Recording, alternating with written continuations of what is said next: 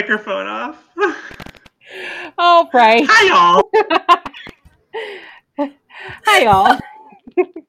Welcome to That Bleeping Podcast, a podcast wherein four academics do silly gestures and make me laugh during the opener. Wherein four academics who love television.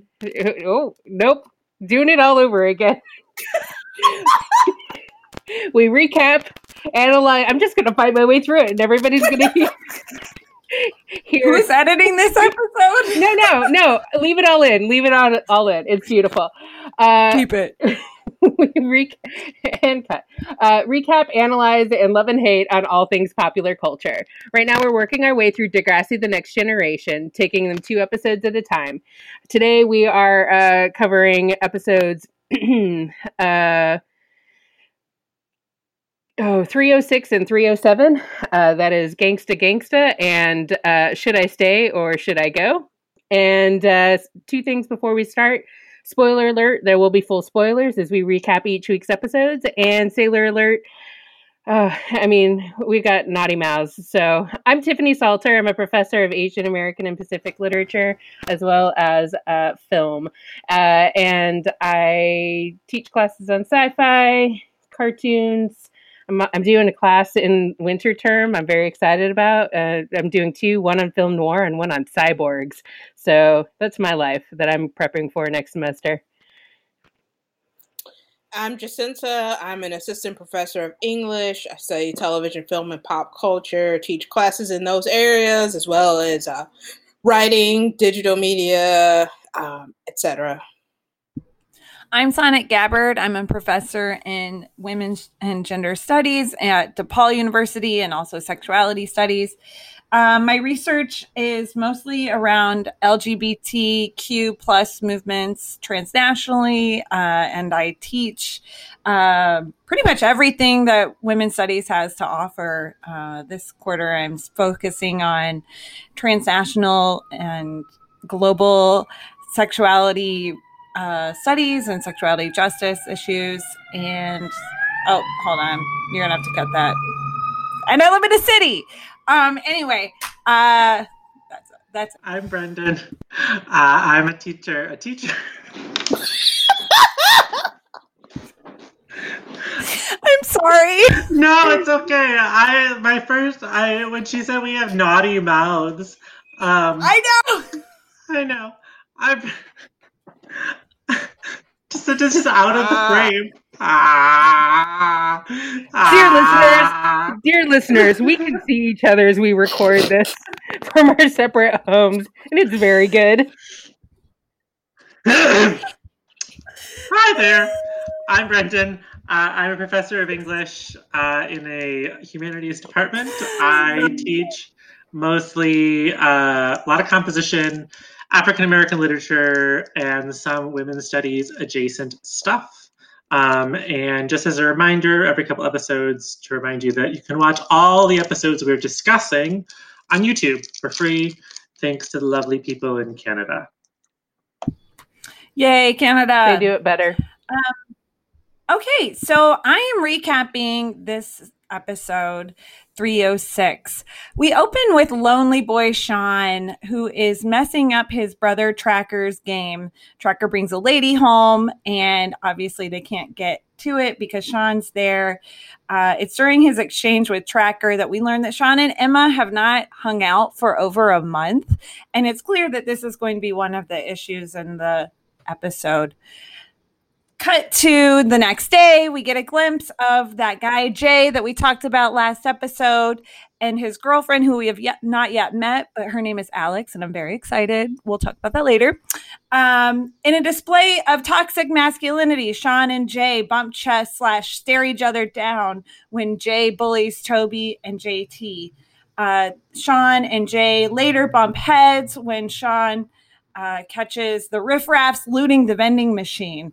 They go back and forth. Raditch confronts Sean, saying that somebody had mentioned that Sean was around the vending machine when it got broken into. Sean uh, then confronts Jay about this, and a fistfight ensues. Uh, while waiting to receive their punishment from Raditch, however, Jay and Sean bond, and Jay offers um, to let Sean hang out with them if he ever wants to, quote, hang out with people like them instead of the geek squad. So the next day, John, Sean and Emma uh, are busy picking up litter, uh, trying to get in as much FaceTime as possible. And they end up making out while they're collecting litter, and Kendra catches them. This very much embarrasses Emma, and she tells Sean they can't do that anymore. They they get into a little bit more of a discussion, or I guess an argument, and they leave it just at that. Uh, the next day, Sean and Jay, and now Jay's group, talk to each other, and Jay invites him, Sean, to help them steal things from the what is it called? Media Immersion Lab, the MI Lab. When they're breaking into the MI Lab, Jay goes to steal a keyboard. Sean says, "No, no, no, no. This brand new shiny laptop is what you should really steal." As an aside, the laptop belonged to Snake. It was his new laptop to help him get through chemotherapy. We return the night. Uh, return return later to see Emma watching Sean from afar. They've had a fight about not getting to spend a lot of time together. And cut to the next day, Emma approaches Sean and his new squad, asks if they can talk and kind of iron things out from their argument in the litter collection from the day before. Sean says, No, I'd rather just stay right here. Emma asks if they can re- reconcile. Sean says no. And it's clear that Emma and Sean are now breaking up. Um, at the end of the episode, we see Snake looking for his laptop. Emma looks through the glass to see Sean with a container that looks like it could possibly be a laptop in tow. Uh, and and it's communicated to us that clearly Sean, uh, Emma knows that Sean stole the laptop. So that's plot A. It's basically Sean's new joining of the the the I don't know what to call them, the tough guy squad. Plot B is Toby and JT experiencing some growing pains. If y'all will recall, last season we had JT uh, and Paige becoming friends. And this has clearly continued throughout the summer into the new year. After JT ditches the inaugural meeting of the Rooks and Knights Club uh, to hang out with the cool kids, Toby uh, says that he's very concerned about JT ditching him constantly. JT says that he'll still go over to Toby's house. They're having a sleepover. Uh, however, uh, the next morning, JT uh, is caught having a wet dream about Liberty by Toby. Uh, Toby blackmails him into bringing him along to the cool kid table. And at the cool kid table, Toby is just being Toby, explaining what euchre is in terms of ed- etymologically. Uh, and JT is embarrassed, so he starts making fun of Toby in front of the cool kids. In response, Toby then spills the beans about JT's wet dream to Paige, Hazel, and Spinner. The the sort of plot B is tied up with JT and Toby agreeing that JT has new friends. However, he'll still be Toby's friends and that Toby is still is not cool enough to hang out with the cool kids. So we're going to see probably some more of that unpacking in the future. So that is what we've got for 306. What a messy ass oh. episode. Oh my Yes, god. it is. It was when I said I don't mean like these are messy people. I mean like the plotting was just Yes. so And the intercutting was terrible. And yeah. So bad. there's like I think what this episode wants to do with Sean is have like I think at the end I was like, oh, so this is supposed to partially be an episode about like whether or not Sean can leave behind who he was before. Because when we first meet Sean in the show, he's sort of come here from another school where he beat up a kid so badly that the kid is like deaf in one ear. And this is something that Jay knows and brings up when they're talking in the office. And there's this language of people like us. And so there is a sort of like like a rough and tumble, but also a class Yeah. thing here. Class. And a Yeah. chip that Sean has on his shoulder that is sort of something he's bringing to scenarios that aren't really like Raditch asks him about the uh, vending machine because his uh, his locker is by it. He says, "Oh, because I'm poor," and Raditch then gets more suspicious because he's so like angry about it. I what I kept thinking was, as much as we find Emma annoying, she's such a better actress in this episode than Sean is. In the fight, I was just like, God, this man, this boy is not quite coming to his ability to to pull off what the episode wants him to. Because I think it's supposed to be about class and anger, but I it didn't really I think land. I think it's uh, also just a lot about isolation and like you know he feels like he's being abandoned by Tracker. He's already been abandoned by his parents. He feels abandoned by Emma. He runs across this group who seems to have people similar to him who he doesn't have to like pretend to like sushi to be around and have a certain kinship there. And the the thing I, we didn't talk about yet that they bond over is cars, right? Oh, yeah. because Sean loves cars. Jay has a, a nice car that he's trying to make nicer. So they talk about that kind of stuff, which is why they steal the laptops, but get whatever. Uh, so like he has all these connection points, and I think it comes in at a time where he's feeling like I need somebody or somebody's and Emma doesn't have time for me right now.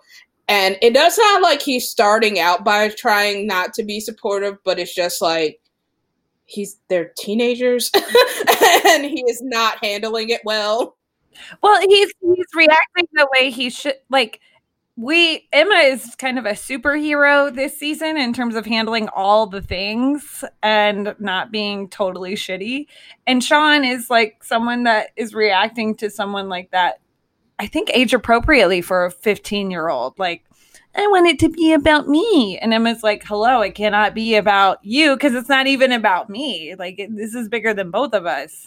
It's also like Snake, you know, because they play, make the plan to spend time together, and then Snake says, "Nah, you gotta go watch Jack or whatever." And so, like, you know, Emma's being imposed upon too, but like it's her family, and so she's like obligated. But like Sean is not obligated to comply to comply with this. Well, and yeah, so I mean, there's an inherent sort of like support system built in for Emma, and like she recognizes that even though shit is hard right now, like when it is bad for her, that she will also have these two and a half, you know, like three people when Jack is older, uh, who will also be there for her and be able to provide her support. Sean doesn't have any of that. So, like, I mean, he has Tracker who like at least keeps a roof over his head, but like is not like I mean, like we've seen a few sort of like gestures at tender moments, but like like Tracker were to understand is not like generally there for him. And so like when you have someone who is has no parents, has a you know, a a brother who, you know, is is largely just trying to like keep you know enough money to keep them in clothes in a house and then occasionally bringing home a girlfriend or whatever like and you, like so i mean there's a comparison that like naturally happens between and we've seen this you know with the with the you know the the pickled herring versus sushi and and and all of this in last season. Um but like if the person who is there who has been there and sort of like been a grounding influence for him is Emma and she's all of a sudden no longer there then like like how is he to sort of like navigate um these I don't know untoward influences that in the form of of Jay and crew even though we don't know who else or we don't have names yet for the other characters Um, the black guy's name is Towerz. Towerz. with Okay. a Z. Towers and what was the woman's name? It, and I, I, Her name is Alex. Alex, and she's I, I, very I important in the future. I don't. I don't know if uh, I. I can't remember if they actually say Towerz' name at some point. I don't know why I know that's his name, but it is his name. I think part of the problem, I mean, I think everything we're saying makes sense. It's just that the show doesn't really know how to show all of that. Right. And it's the problem you have with a character who is isolated, and this character is not very verbal, and the actor, he's doing his best, but he's not a great actor, and they haven't given him a friend. And so that's why he becomes friends with the guy who's described as 100% pure psycho at the beginning. So, unlike, say, when something happens in the Marco Jimmy friend group where there's at least a couple people who know how to kind of talk about feelings, or even Emma and Manny, even when they're on the outs, they're better at talking about their feelings. Sean's a really good listener.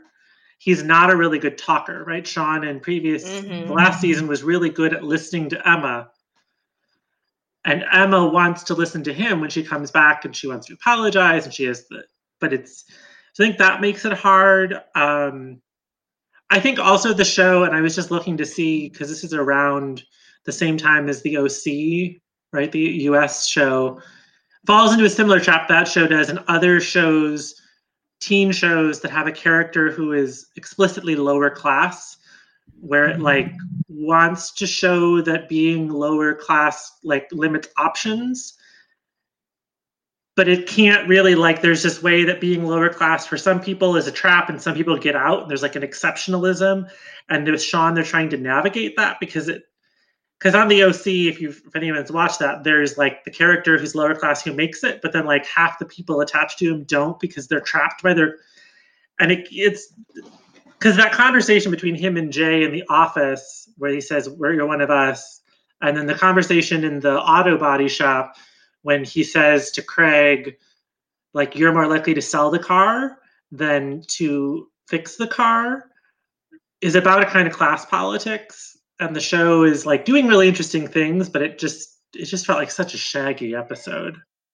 You just reminded me like one of the things that I actually do gripe about with this uh, season, and we've already seen it so far, is like I think the show actually does really drop the ball on Sean and Craig's friendship to put Craig in with Spinner and Jimmy and Marco more directly and more like like isolated away from Sean. And, totally. and admittedly they're in different grades, but like it they I think that is a loss for Sean's development. I think a lot of that also has to do with the coupling up of Ashley and Craig too. Right. because and that's something that we're supposed to assume happened over the summer but i agree they didn't they never explained like i wrote that in my notes where's craig? Because he and sean did have some actual verbal intimacy like at some point last season. Yeah, if, and if I can go back to Brendan's point about like what what um, Sean says to Craig about him being more likely to sell the car, I think that like Craig takes it as an insult, as in it's a it's a comment about ability, but like there is a certain upward mobility uh, to you know to having a business where you even if you're selling used cars like you're selling cars versus being someone who is in the pit underneath the cars and like doing the sort of like manual labor of so so like like it it signifies both ways and I, and I think that like Craig wants to take it one way but it not that he like is visibly offended but there is a little bit of a scoff there And the way that, I mean, I think we talked about this maybe a little bit already, but Sean's ability to work with cars is already sort of is part of what the cool older kids see in him, Right. along with the fact that he's willing to take on Jay in a fist fight. Is that like I was expecting them to box with him when he's like getting up in their space and telling them what to do with the car, but they're just like kind of in awe that he knows. Um, also, that he's smart enough to know that you that a keyboard is worthless. But uh, if you're stealing from the media immersion lab, which was like, ooh, well done. Uh, also don't they have cameras like wouldn't uh, I mean, How- it was it was 2003 ish, so maybe not. The Like, surveillance state didn't fully take effect. yet. Yeah, they Okay. might not have had that lockdown just yet. Well, and the but that laptop is very shiny and very new and very green. Mhm. It totally is like a mock up, like a fake, almost like PC version of the uh, PC. But by that I mean personal computer version of the i the iBooks. Remember those like bright Yeah. Technicolor uh, MacBooks that had like green. You could have uh, all the different colors.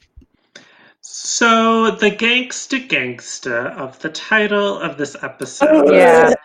Uh, is that supposed to refer to this like cool kid group? Because when they roll up to the school at the end of the episode, I think that's when we get this like rap music. Uh, I mean, and then I- earlier in the office, right? Jay says, "You're all Eminem on the outside," which you know Jacinta called to one or two episodes ago when you referred to Sean. Yes, she as did. Eminem. Yes, she did. Eight did. Mile, Eight Mile. Yeah. came out. So I guess no. is the gangsterness just like a sort of working class rough and readiness?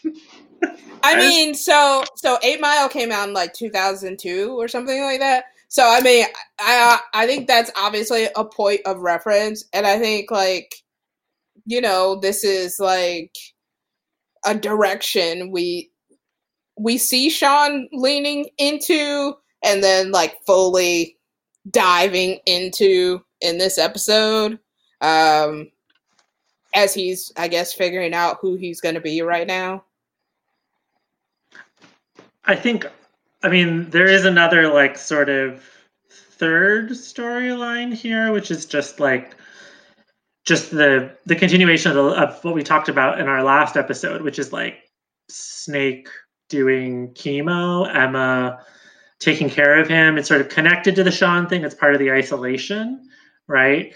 But the Mhm. actual B plot, if we want to talk about the B plot, is much lighter. Uh, it's a trifle in a sort of Toby and JT way. I mean, it is about the state of their friendship. Um, I think we could have done without the the small bit of fantasy of Liberty.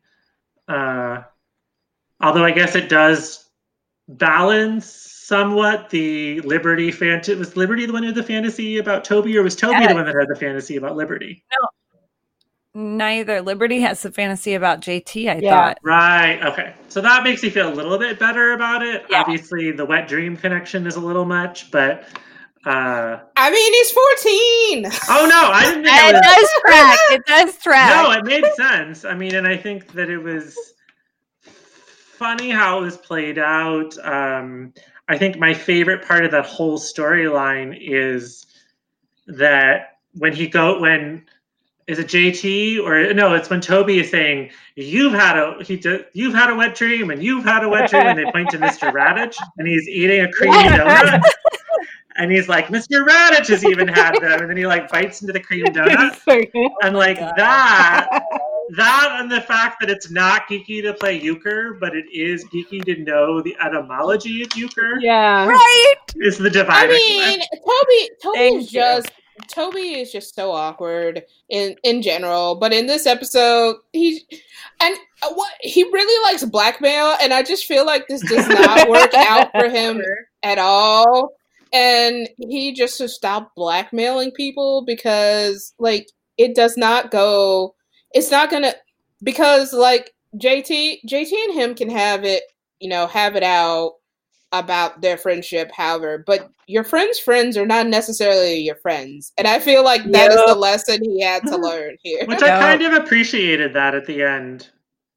That they are Well, able to and I that. appreciate it's it's the opposite of the Emma Manny fight, right? It's similar. It's the same in terms of the themes. Like Manny wants to be part of the this group of kids too, and Emma's like, "That's stupid. Don't be like that." But the difference is Emma and Emma doesn't just accept Manny for wanting to be popular the way that Toby just accepts JT for wanting to be popular, right?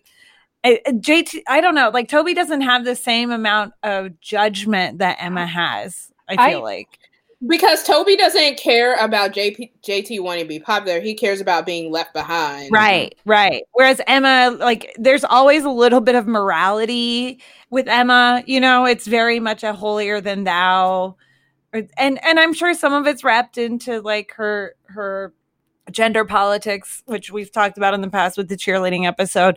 But I think it's also just it kind of fits Emma's brand, right? Like it fits Emma to think that she's above I mean- everybody. And Emma has confidence that Toby doesn't have. Whether we like her confidence, she has confidence. Right. I, I guess I, I read the end a little bit differently. Like I, I guess I didn't feel like Toby was as accepting as I think that there is a sort of like acceptance that it's the way it is, but I don't think that he's like okay with it.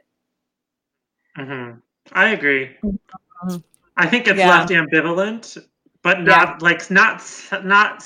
It could have been sadder ambivalent. Lord right. knows. right.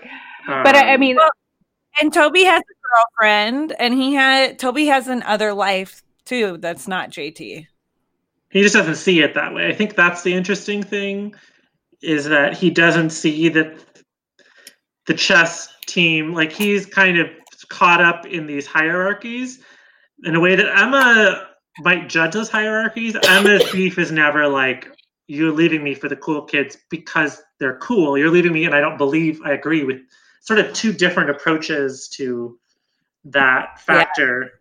Um I feel like this episode kind of bleeds into the next episode if we want to talk about it and move there, unless there's anything we need to say about this episode. At least some of the uh, the themes followed over for me. I mean, do we need to mention like Sean's styling and how they in, intensify his styling with the hoodie?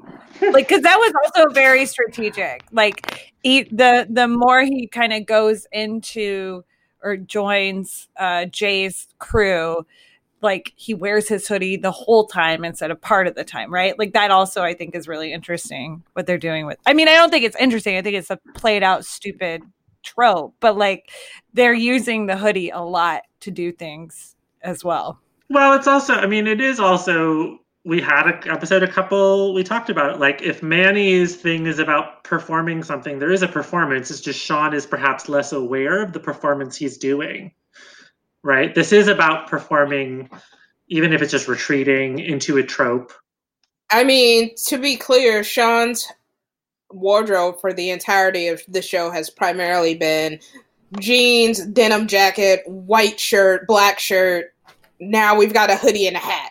and the bandana. Now he's got Yeah, a bandana too. Yeah, it it is not a, a broad wardrobe that he has. It's just now they're sort of like putting all of the pieces on him at once. Yeah, they're putting them all at- on at once and maybe making them looser. Less rebel without a, a cause, more, I guess, Eminem. Eight Mile. Lose yourself in the moment. You want it. Mom spaghetti. Oh, Mom no. spaghetti. so, episode Yep. seven. All right. Um, episode seven. Oh my god. I'm sorry, y'all. This episode was so cringy for me. Um, okay, so episode seven. Crashly are testing the limits of their relationship, both emotionally and sexually. In the opening scene, Craig subtly tries to advance on Ashley sexually. She stops him. Um, they have a moment where they look into each other's eyes, and Ashley tells Craig that she loves him to radio silence. The next day, Craig wisely thinks something's up with Ashley and decides that he needs to fix it um, since he did not tell her that he loved her when she asked him.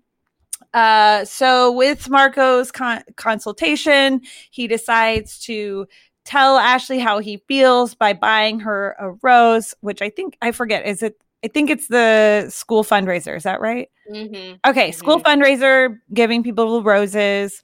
Um, so instead of buying her one rose, he buys her a dozen. When the flowers are delivered in the class to all of the different people, uh, Ashley gets a dozen roses, and her classmates, including Paige, are ogling and oohing and eyeing. And Ashley's excited, but her excitement is quickly tempered when she reads the card, which says, "quote Ash, you rock." XOXO, Craig. So Ashley is in a, is in her feels and feeling spurned by Craig's inability to articulate his feelings for her. Um, Ashley then tells Craig that she thinks they should take a break since he cannot tell her how he truly feels about her. In an attempt to win her back and express his love, Craig writes a song for Ashley, which he performs in the school gym as he's performing a la Ed Sheeran, the girls, um, I, Manny and Paige, walk in for cheerleading practice and watch the rest of the song, the performance. Ashley takes Craig back, and uh, throughout the show, Ashley is preparing Paige's surprise party for her Sweet 16. Uh, so when Ashley takes Craig back, she invites him over, and he's helping her set up for the party. Uh, emboldened by his his confession, she asks him if he wants to spend the night and go all the way. So at the party, Craig mentions this to Spinner, which is the worst idea ever. And Spinner makes eyes at Craig, like, ooh, you're going to hit that type of eyes.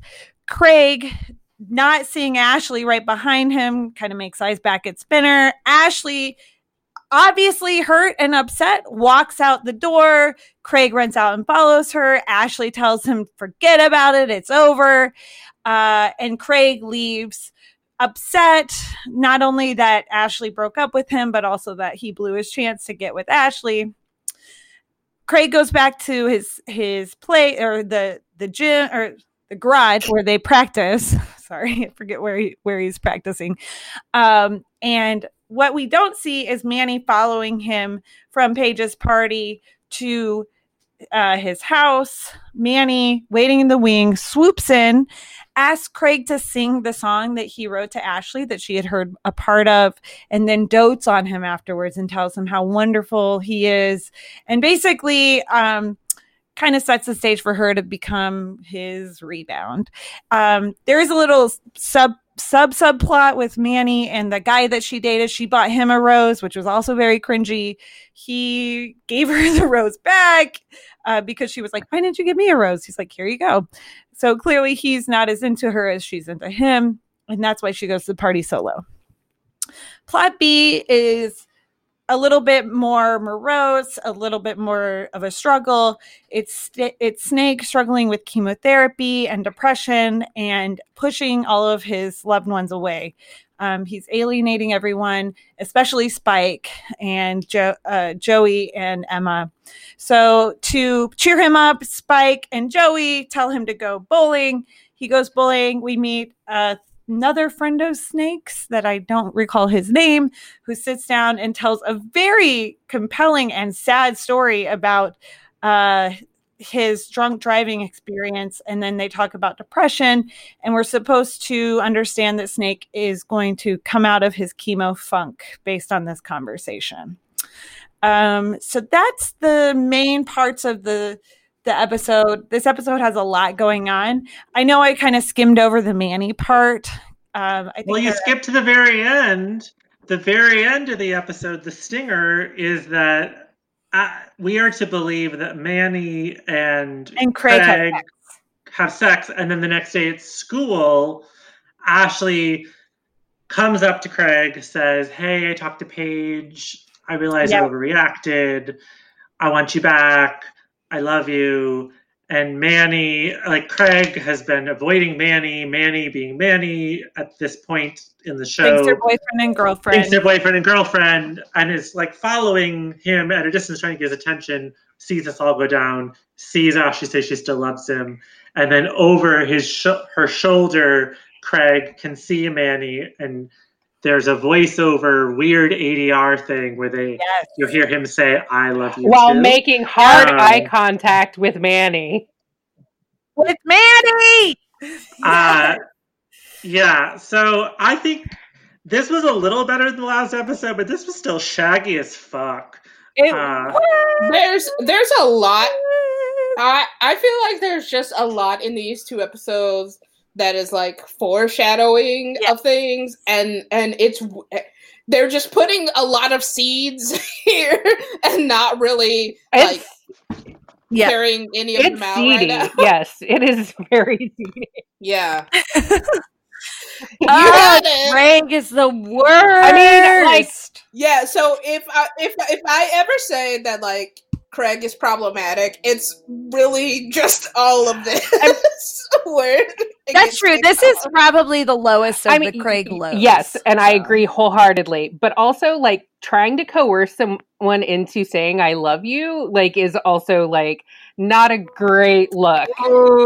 yeah, Yes. yeah. No, it's Yeah, I mean, it's And that's messy. and, and and that's like Pete Yeah. Ashley, right? Is to Mhm. like try to manipulate because the re- part of why her and Jimmy didn't work out, not the only reason, but part of why they didn't work out is because he didn't say enough about anything, and she wanted him to say more about anything. And part of why her and Craig connected is because they were able to talk. But he's obviously got this emotional block around saying "I love you," which seems like it. I mean, it should be easy enough to understand, but also Ashley is Ashley's. yeah, I mean, like the kid is his dad hasn't been dead for a year. Like it hasn't been a full year, and like, hello, girl. One also his off. parents had a his parents had a terrible Right. relationship. Oh my which God, is yeah. why well and also up. like i mean there's no there, we'll get to craig but like there's just no even like asking about like because he says like this is difficult for me and like instead instead of actually hearing him and saying like i understand we can we can talk more about this like but you know like know that like i have also feelings about this. You know there's i mean and granted sure 15 16 year olds are not necessarily like able to have like emotionally intelligent conversations about this. And i understand also that like there's a pressure on particularly girls to like per, like perform high school relationships in a particular way uh it's just it's just very like it, like it is just very clear to me in these episodes like how uh how far Ashley also has to go in sort of like achieving it, some kind of emotional intelligence because like that also like for me like I don't think that we're supposed to walk away from this episode thinking that either one of them was like 100% right because neither of them are. But also Craig sucks. I think she did all that work though with him at the end of the last season about his dad. Like she's done a lot of emotional Sure. heavy lifting with him. Um and I also think I mean she's been kind of through the ringer with guys. There's something and I think it's also that Craig is just a whoa whoa who me guy yes, uh, that it makes it really hard, especially because Ashley is such a. Ashley and Emma are very different, but they're similar in the way that they both think they have something under control. I think Emma is actually in some ways more emotionally intelligent Oh, than sure. Ashley is in a Oh, lot of ways, sure. but Ashley Ashley thinks she is because she's like read a lot, right? Um, yes. uh, like all I like my only point in bringing this stuff up was just to say like we are about to like take Craig through the ringer, but I do think that th- like that Yeah. like this is not only Craig's there Craig is not the only person who's in the wrong. I think that he is way more in the wrong. I just wanted to say that like like I, I think that it's interesting that the show takes on this this sort of question about like when it is and isn't appropriate to say like I love you and what that should mean for the physical parts of your relationship or you know like the physical intimacy in a relationship and like emotional maturity. It, like I just think that it's like it's interesting to see like all of the sort of like pieces of like complexity but they do like because it is very shaggy they do not actually like really get into it. Um so yeah but i i hear you. Like i don't think that like ashley's terrible i just think that I do think it's interesting that in the same episode, Marco is the person that Craig really turns to. Right, his his screw up is that he talks to Spinner at the party, but before that, really, Marco is his sort of like emotional intimacy coach. Right. And Marco has a better handle on the situation. Which we've said before, Marco's much better at flirting Yes. than all the other guys. He's And- really good at it. And I think that generally, I mean, Craig makes a comment, you really are a girl, which is like obnoxious. But Yeah. otherwise, he, it's, this was when I was glad this one finally sort of showed us the lack of resolution of the Marco Spinner thing, right? There is a moment here, there's a Yeah. couple of moments that refer to that within the friend group being a sort of thing that they might not have it all focused on. Yeah. Um, Now we can run Craig through the fucking ringer if we want. Hold on. Before we get to that, Yeah. can we also just note that apparently Ashley did not watch Friends because she decided that her and Craig should go on a break, and I was like, "Girl, this don't go well. No. Like you, you should not do this. It is, it is going to go poorly. Even though y'all kind of get back together, like one could debate about whether or not they are together." Together when all of this is Oh, happening. not- I read that as Uh, I mean, together. one being Ashley could debate if they're actually together. And I was like, you this is a bad situation to set up for yourself. I mean, Manny would totally. I think Manny would have no qualms with being the weekend, but I think Manny totally read them as being broken up. Like, I think Manny was like, "Sweet," and not in a predatory way, just in a like. She was like, "Cool, I've been waiting for this. This is my moment." Manny's Game character since the first Manny Craig episode has this sort of like she sort of runs on two tracks now, right? Which is like the sort of developing more mature self that is interested in expressing her sexuality and dressing a certain way and standing up to Emma and renegotiating their friendship and being the sort of second or tertiary leader of the spirit squad. Running alongside that is this hyper romantic who like has like goo goo eyes and fi- i find frustrating because sometimes i think it makes sense that they both are there and sometimes it just doesn't make sense that the person who's so biting and aware and i guess maybe it's a boys girls crushes versus like That's what it is. It's totally and I think that is It's part, and so I find, and I find that sort of interesting and also frustrating because I like the Manny that is developing with her and Emma, even in them relitigating their friendship. I think that Manny, first and foremost, wants to be in love Mhm. and wants to want to wants to be wanted. And I think part of what she's doing now is like an avenue that she sees as getting to that point, which is why the ending is so upsetting for her because she saw that as a way to get to that point finally where she has been trying to get to all along. with her mega crush, like with Mhm. her one and only. Like it's always been Craig for Manny. And it's going to be devastating for Ashley because her life is just a series of Of journal entries, of moody journal And entries. hair. Well, but also of people just like of people like taking everything from her, right? Like these sort of people like putting herself in these situations, but then other people manage her. I and it's harder because I think she thinks she has it It's- controlled. I don't know. when she I- was leaving the party, I was like, Manny, no. Like, I yelled it. And, like, and, like, so, like, I, my living room window is like five feet to my right. And outside of that window is my neighbor's patio that they, like, go in and out of their door. And uh, they were walking their dog back inside. And I was like, Manny, no. Oh my god, yes.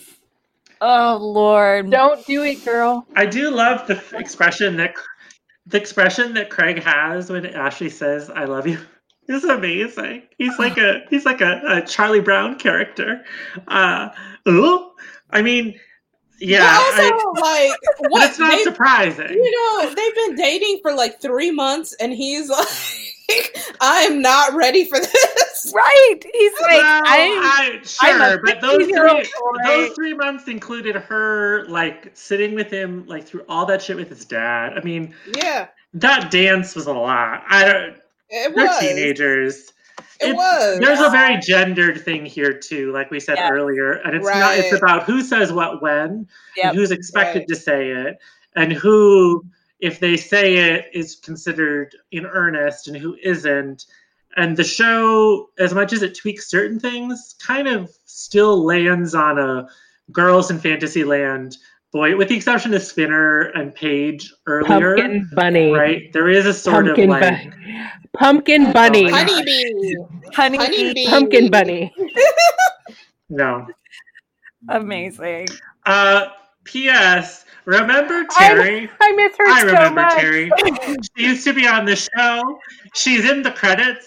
And in Yep. the scene where the roses are delivered, Yep. she is sitting there smiling. And I ha- was just writing in my notes, "Where is Terry?" If I I, was like, went "Oh, to, she's here." if I went to Not at the party. junior high school with Terry, I would have sent a rose to Terry. I just like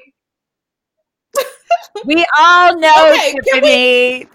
Pause on that for a second too, because my school did the flowers on like Valentine's Day, not like randomly in September. So like, I was so when I was writing the recap, I was like legit confused. That's why I stopped and asked you guys because I was like, well, this was there just is Sweetest random. Day in October. I don't know if Canada celebrates Sweetest Day or Sweethearts Day or something like that. Isn't that amazing no? Is that a main thing? No, it's a national. No. It's, a, it's a European Yeah. holiday that is on calendars Yeah. in October. Oh, It's basically like an October Valentine's Day. I was just confused at the backstory for these flowers. It was Um, some charity thing, right? For because Liberty was selling them. yeah. yeah. Yes, Which also miss Liberty. bring back Liberty too, please. Liberty at least has had Yeah. a speaking part. That's true. And This is Kendra as episode well. Seven. I mean, you like you. Okay, every other person in the credits, Jacinta, has spoken. I have been keeping track. This time when the credits roll, first of all, hash it's a- marks. You know, Brendan's I'm hash imagining, I'm imagining you like that gif with the guy with the wall with all yeah, the. I have a like, murder board of stuff. First of all, we talked about the new credits at the beginning of this new season. They make my head hurt. Second of all, though, now I'm watching them every time to see if Terry's still in them. and if I need to start reading wanted posters, right? They just replace it with a wanted poster. Oh my It's just- god. So let's talk about the B plot.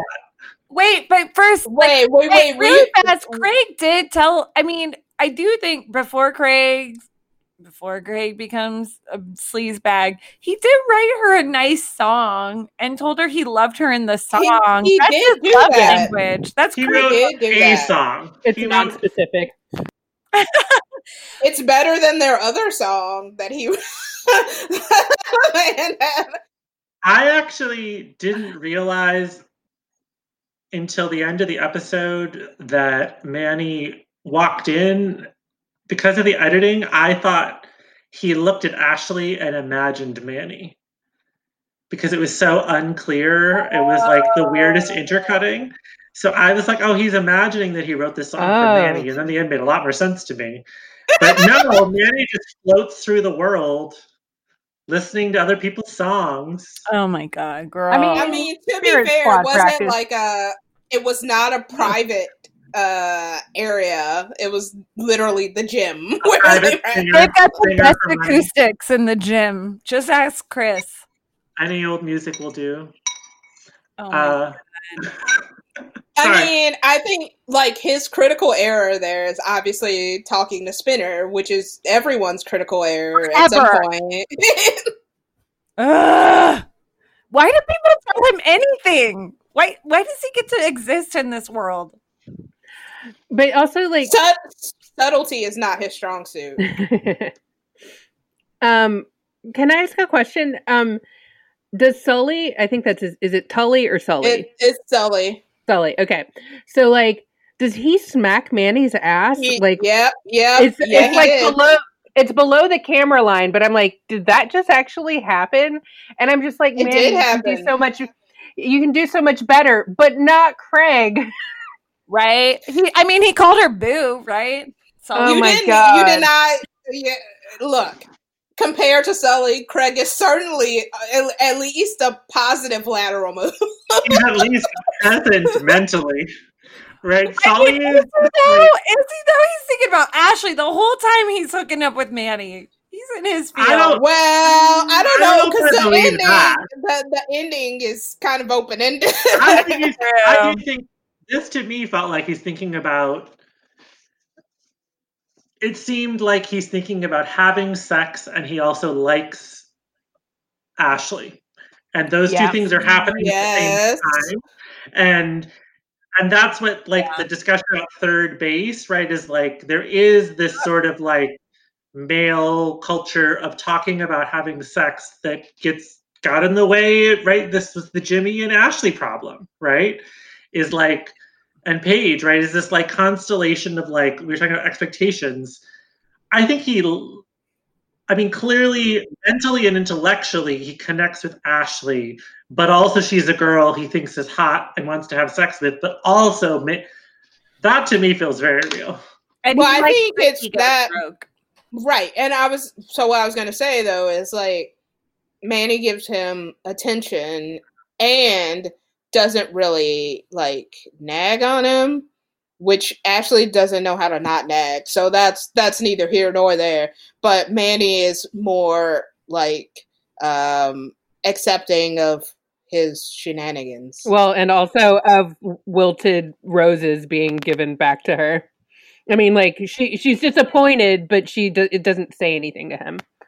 And being left hanging to dry with her lips puckered, waiting for a kiss from Sully. And he's just like, "Oh, hey, babe, hey, boo, Hanging with the guys, going to Bobby's. Yeah, I mean, Ashley is assertively intelligent, and Manny is intelligent, but in her pursuit of these sort of romances, she doesn't always assert her. And, and like Craig is kind of dumb. He's can be smart in certain situations. They aren't with girls, unless it's Emma, because he doesn't really. Him and Emma are sort of not in that vibe.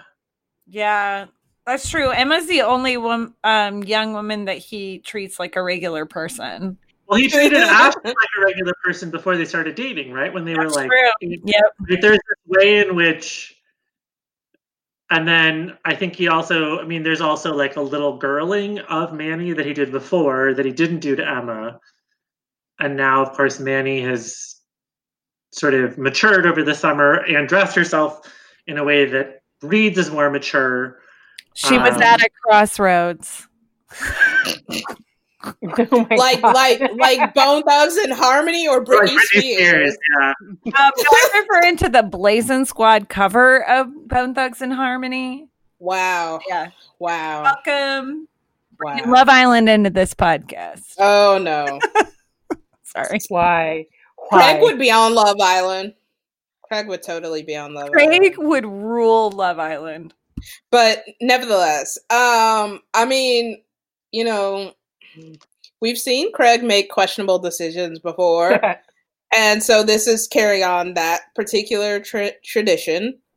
Uh, he Craig gets himself caught up in situations. Of all of the Degrassi, not all of all, but like this is one of the more believable Degrassi, believable high school scenarios that Degrassi is playing out. Like to me, I was like, this feels very familiar. Oh yeah, I Oh, could yeah. totally. I I knew Pete. Well, well, let's not go down this road. But uh, you gotta get them off your chest. Just in adolescent world, there were certainly people who were in triangle-ish situations like this that I was aware of. oh, the politics yeah of like what are we right is such a I mean, it's always obviously like it never stops, but I think it's especially such a thing in high school and middle school when there's all this like, yeah, I mean, we use the like language of a break, and I think that's even too serious for really the situation they're in. It's just that Ashley wants things to be more solemnified because she has a more adult conception of herself, even though she's clearly not an adult. Yeah. I, I mean, like the there's the complication of like the the sort of like how you are socially positioned as a couple as well, which played out so like so much in in that in the Pride episodes where like the the constant scrutiny over like what exactly is happening with Marco and his relationship with Ellie or his date with Hazel or whatever. And so so I think that like we also have and Ashley sort of I don't know. I mean, like it's it's very personal for her, but like we can't also discount the fact that like their performance as a couple, um, as and as as the quirky couple in particular, you know, wearing the goth hula skirt to prom the previous year, like is just um, yeah, I, I I think that that's part of her sort of And Thank- Ashley has something. And Ashley has something to prove, right? I mean, this show yeah. started with her the center of the world being looked at. Then she essentially, quote unquote, was blamed. You know, was like she threw it all away, and everyone turned against. Like so, right. Craig is Yeah. the cool kid. Yeah, there is. You're right. That, that being a couple, the, art, the indie group, the indie crew. especially now that Paige and her have this weird friendship again, which I kind of that was- appreciate. Yeah. uh, Her oldest friend. Oldest friend and her boyfriend. I, but her brother do you think because they could only hire him for the Pride episodes. it's Huh. true? Also, where was Toby? With like, Toby is not invited to the party. But it's at his house. It doesn't matter. He's not- hanging out at JT's house. He's tracking uh, nocturnal emissions at JT. Oh God, no. No. All right, so Do you let's. guys uh, think, really fast, do you think Jimmy would have done this to Ashley? This particular thing? I don't think Ashley would have been. I don't think Ashley would have been in this scenario with Jimmy ever. I think if Ashley said "I love you," Jimmy would be like, "I love you too." Oh yeah, Jimmy absolutely would have said I I mean. I think Jimmy's problem would be that he'd say it. It's kind of what happened, right? He'd play it out far past the point where he feels it. Right? Wasn't that basically Yeah. part of their problem? Yeah, right? Well, and yeah, he he does like a certain amount of being in control, that's which true. was part of their relationship problem too. So B plot. oh yeah. go there. Yeah, The B plot is about, as you said, is about what? Wait, what is it? I can't remember. What is it? oh, it's Snake. It's Snake coping with with Oh. having cancer. So he goes bowling with a person that is never introduced really to us unless we've watched the original Degrassi. No, he was okay. He uh mm, he was in the first episode of the Next Generation when they had their reunion, and all of them were there. But I he's not a to you again, he's- he's, not really been introduced to us. yeah. He's not a character. He's not a character you spend a lot of time with. But in that first those first episodes, it is clear that him and Snake do not get along. Uh, no, I mean, I thought the discussion was about suicidality. Well, yeah, that. Oh, yeah, yeah. I mean, basically, it wasn't Well- what Wheels and I, I mean, thought they're that's talking about depression. I guess I didn't read. I mean, yeah, they're talking about. I, I don't know. I guess we, maybe we, Yeah, maybe I misread that I, conversation. no, I mean they do. mm, I read it more. I as mean, in depression, but and in the conversations that like folks have around like working through cancer diagnoses and prognoses, that like I guess my understanding was like you know there's this sort of conversation about like you have to fight for it if you want to you know beat this thing and and he's just ha- yeah the depression i think is Okay, he's well, like maybe I one of my, misread that my fighting for I didn't know who that person was. I didn't care about him. I, I, I I'll be entirely honest. I like the adults. I feel like I'm not quite sure why we're tipping so far into Snake's story. I'm kind of don't care. I mean, I care insofar as like I like that person and he's a part, but like I was like, why? Why is this? Well, it's Weird. it's so far elided it, the like the the storylines of Emma and and like Spike and Snake, and so like yeah, so I I feel like I mean we've gotten a little bit of Emma this season, but she is not. I mean like she is the lens through which we are looking at this sort of like adult situation that Spike and Snake find themselves in with new baby and with cancer and everything, but like. Mm. In in doing so, like we have kind like it, I feel like the show is using Emma like in a very weird and particular way to like be a, a conduit by which we get more of the adults um storylines but yeah. yeah. it's it's very strange I do think the show is invested in maintaining, at least at this point in the series, maintaining connections to the previous series. And I think in this season, they just start leaning into that a little bit more. Mhm. But I do think they are pretty invested in in keeping at least like Joey and Spike and Snake as sort of central figures in these early seasons. Yeah, and I think the the Caitlin, Sydney, Joey triangle that I'm sure is going to happen based on the season opener will further amplify that. I was just kind of bored. Yeah, agree. I mean, and I, I- I thought it was interesting. I th- I mean, obviously, it's a compelling storyline. I just, I think the payoff here is for people who are watching this show who are familiar with the previous show, right? yeah, Like to see to see Wheels come back and him and Snake and Joey rectify their friendship because they were best friends and they fell apart because Wheels went through a lot of stuff and ultimately killed a kid and injured one of their other friends and so on and so forth. So like I think that is not a payoff necessarily for people who are brand new. It felt like yeah, that conversation felt very clunky like I not just Yeah. it wasn't just unbelievable, but it also the flow just didn't work for me. Cuz he said, "How are you doing?" and Snake doesn't fully disclose everything, but he's like, "Yeah, I know exactly how you feel. I felt that way too when I was in the." Uh, it was like, "How does how is this happening in the bowling?" It is the weird the weirdest part of that situation to me is that Joey was like, you know, my friend's suffering or like struggling dealing with cancer. Let's call our other kind of friend who we've had a rough time with Who in he the doesn't past, like. who who was previously incarcerated, and this will be the thing that mends the fences. Like it is an awkward. Like I feel like there are some conversations that happen between Joey and Wheels that we don't see that would probably help this to make more And sense. probably Spike as well. Like I'm sure Yeah. Spike was also in on that too. right, right. Like give him some perspective or But something. it does. I mean, I think the thing. So, like, ultimately, the idea is to get, yeah, get Snake out of his funk, which we do see by the end of the episode when they're reliving their glory days of being in a band together. Yeah.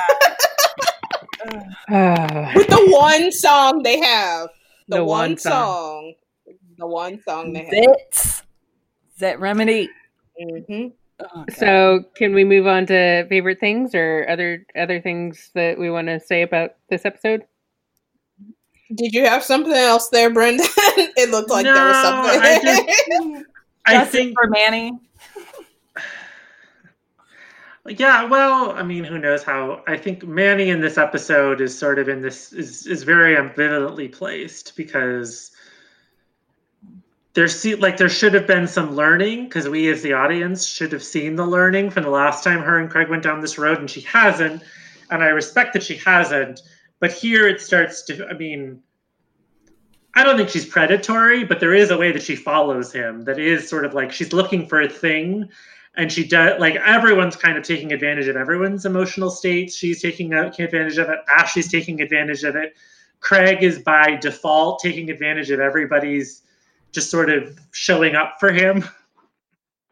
Right? Craig is like bum bumbling his way into these situations i don't think he's a victim at all but i think if, if ashley is manipulating him there is a bit of manipulation that happens with manny too to sort of arrive right in this moment when he's feeling low and like he screwed up. Yeah. Ash, uh, Manny's not interested in wasting opportunities. You know, nope. She's a go-getter. uh, She's a go she she saw her window of opportunity and she went right on through there.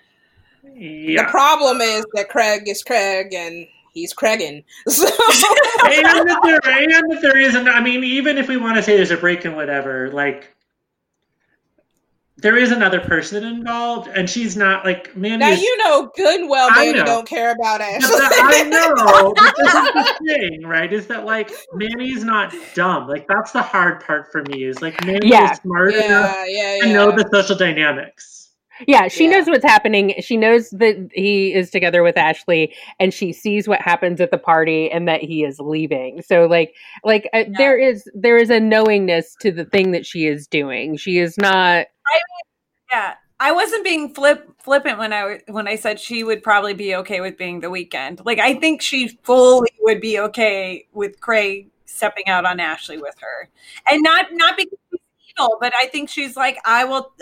I think like Brendan said earlier, she has this like romance is this motivator for her that makes her stupid and blind.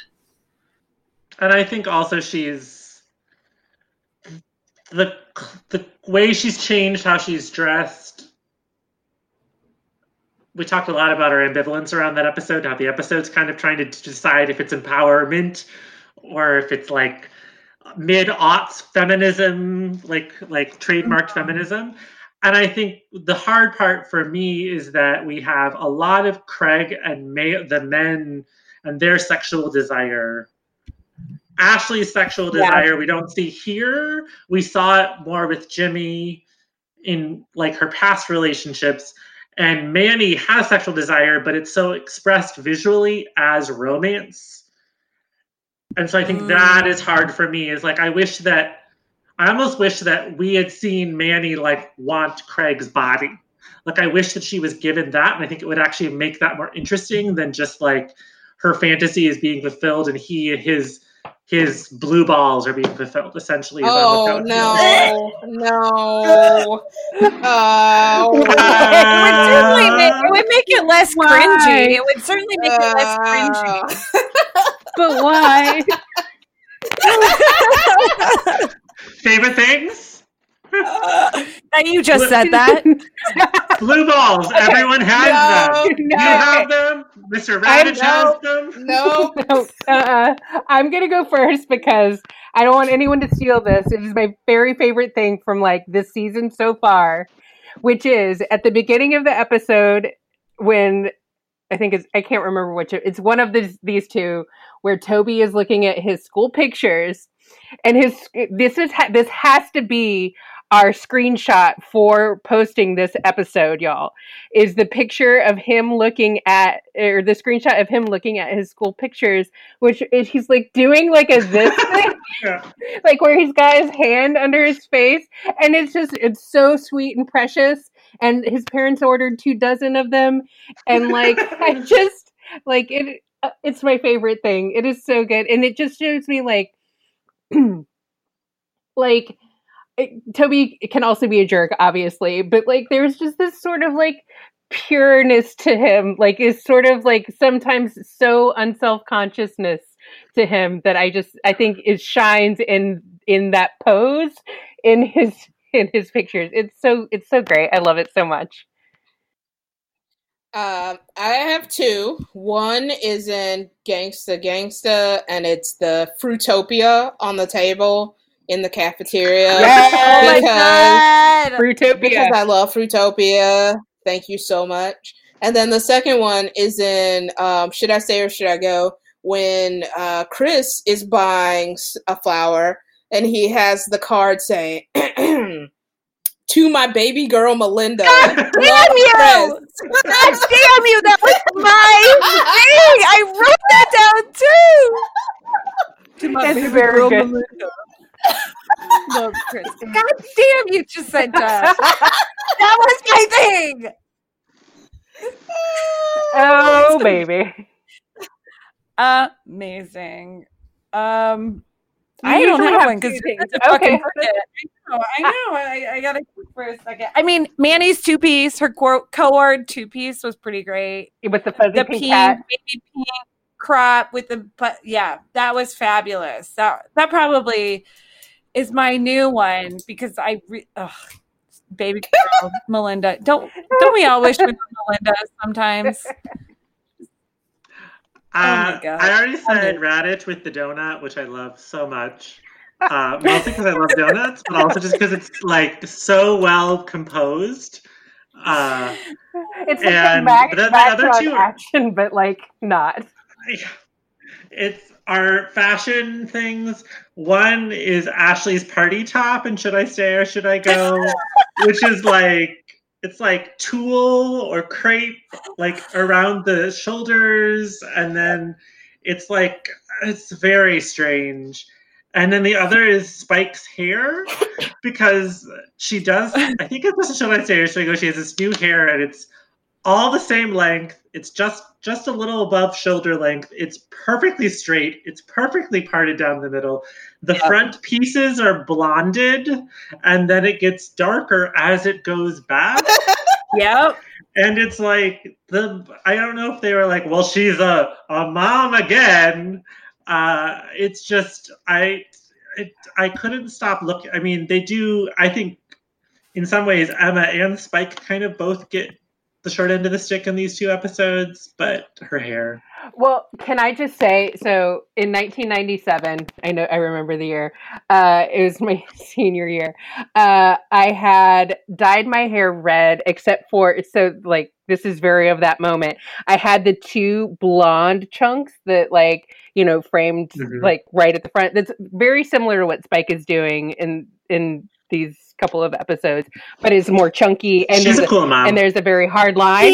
I saw someone in a parking lot at my laundromat have that hair, and I was like, I know that the 90s have been back for like a while, but that is the first time I've seen anyone with that fucking hair. And I was just like, oh, my youth. I miss it.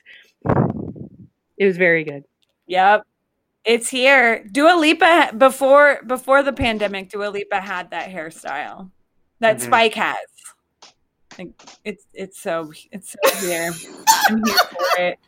I'm gonna say like um I know that Mean Girls came out right after this episode, but it was being made at the same time. And the when they were handing out the roses, I kept thinking of um Damien saying, yeah. Only it was Candy Cane saying, and no candy canes for Gretchen Wiener. That was what I was thinking. It was going to happen to Ashley. So, anyway, predictions. It's a mess. Everything will keep going because nothing is resolved. There are like five bombs set to blow up. This is the thing I was texting a little bit with Jacinta before this, and I was like, how many? I mean, talking about the seediness of these episodes, how many things can we seed? And some of them, I'm fine with them being delayed. I'm just going to say the laptop thing not blowing up in the second of the two episodes doesn't make any sense. It doesn't because they the laptop's still gone and that like so like two months later emma's gonna say something is she still with sean uh that one seemed like the bomb needed to go off a little sooner but it's gonna clearly go off as is clearly the all of this the way degrassi goes the next two episodes will be about a set of characters we've never met LOL. Oh my God. Well, we'll Uh, talk about it next time. I have no predictions. yeah, that, yeah, like, I- last season I said that Crashly was going to crash, and so I, I just I predict more crashing of the Crashly. is this when we play crash is it crash into me oh, is that the dave matthews song Yeah, That no, is, but I don't. I don't think we want to put that here. No, No. God, We like Uh, our listeners. you are like i don't know the words to that Brendan. You're ruining the end of this episode with your blue balls and Yeah, your you- crash into me. Oh, cut, cut. Bye.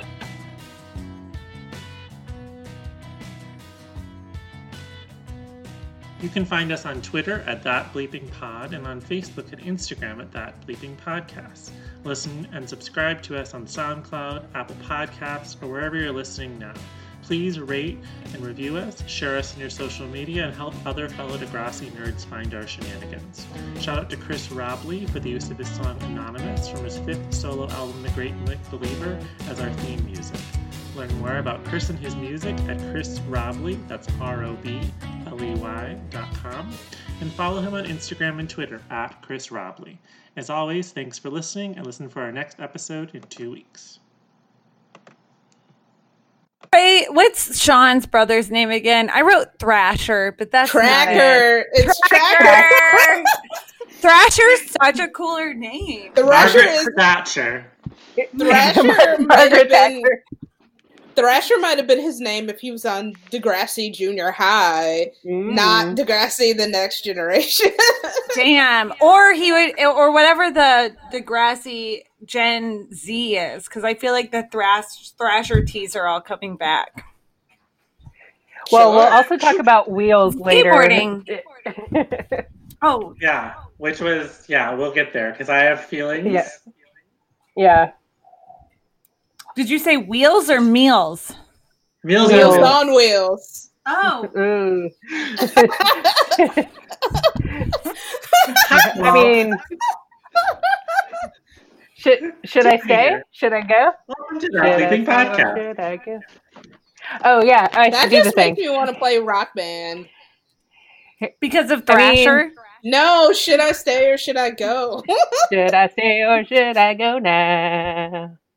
Okay, I'm, I'll fix- stop I'm gonna that. fix my notes to say Tracker instead of Thrasher. Okay.